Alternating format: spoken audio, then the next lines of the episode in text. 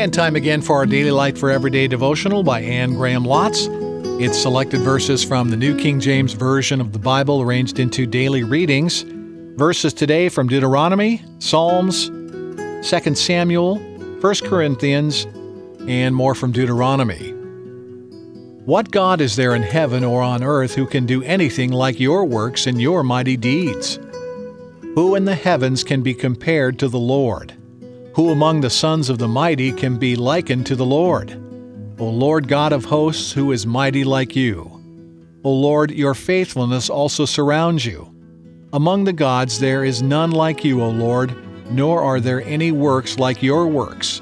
For your word's sake, and according to your own heart, you have done all these great things to make your servant know them.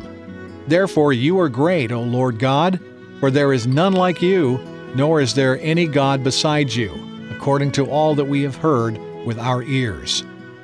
Eye has not seen, nor ear heard, nor have entered into the heart of man the things which God has prepared for those who love him.